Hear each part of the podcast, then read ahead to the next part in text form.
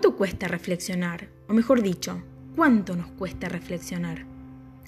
La reflexión como consideración y valoración no solo es necesaria para el progreso individual, sino para un avance colectivo, donde lo interno debe ser trabajado para un buen reflejo externo. El afrontar con estoicismo las contingencias nos lleva a la idea de ser juncos en la adversidad, es decir, doblarnos pero seguir en pie, con la flexibilidad indispensable para la adaptabilidad a los cambios, tan necesaria para progresar.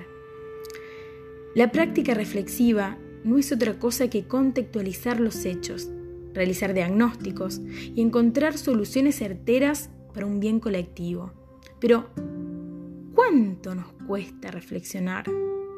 Salir del pensamiento para posicionarnos en la objetividad es la capacidad de poder ir más allá, de comprender sin juicio negativo, de entender el porqué de los hechos. Pero, ¿por qué se torna tan difícil?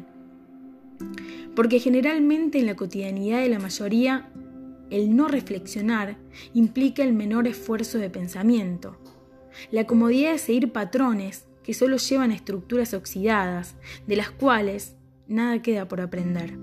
Por eso y por mucho más, uno debe salir de ese estado de confort mental, leer, formarse, experimentar, creer, objetivizar, empatizar y principalmente salir del ego para mostrar vulnerabilidad, para fin de cuentas estar abierto a escuchar, aprender y comprender.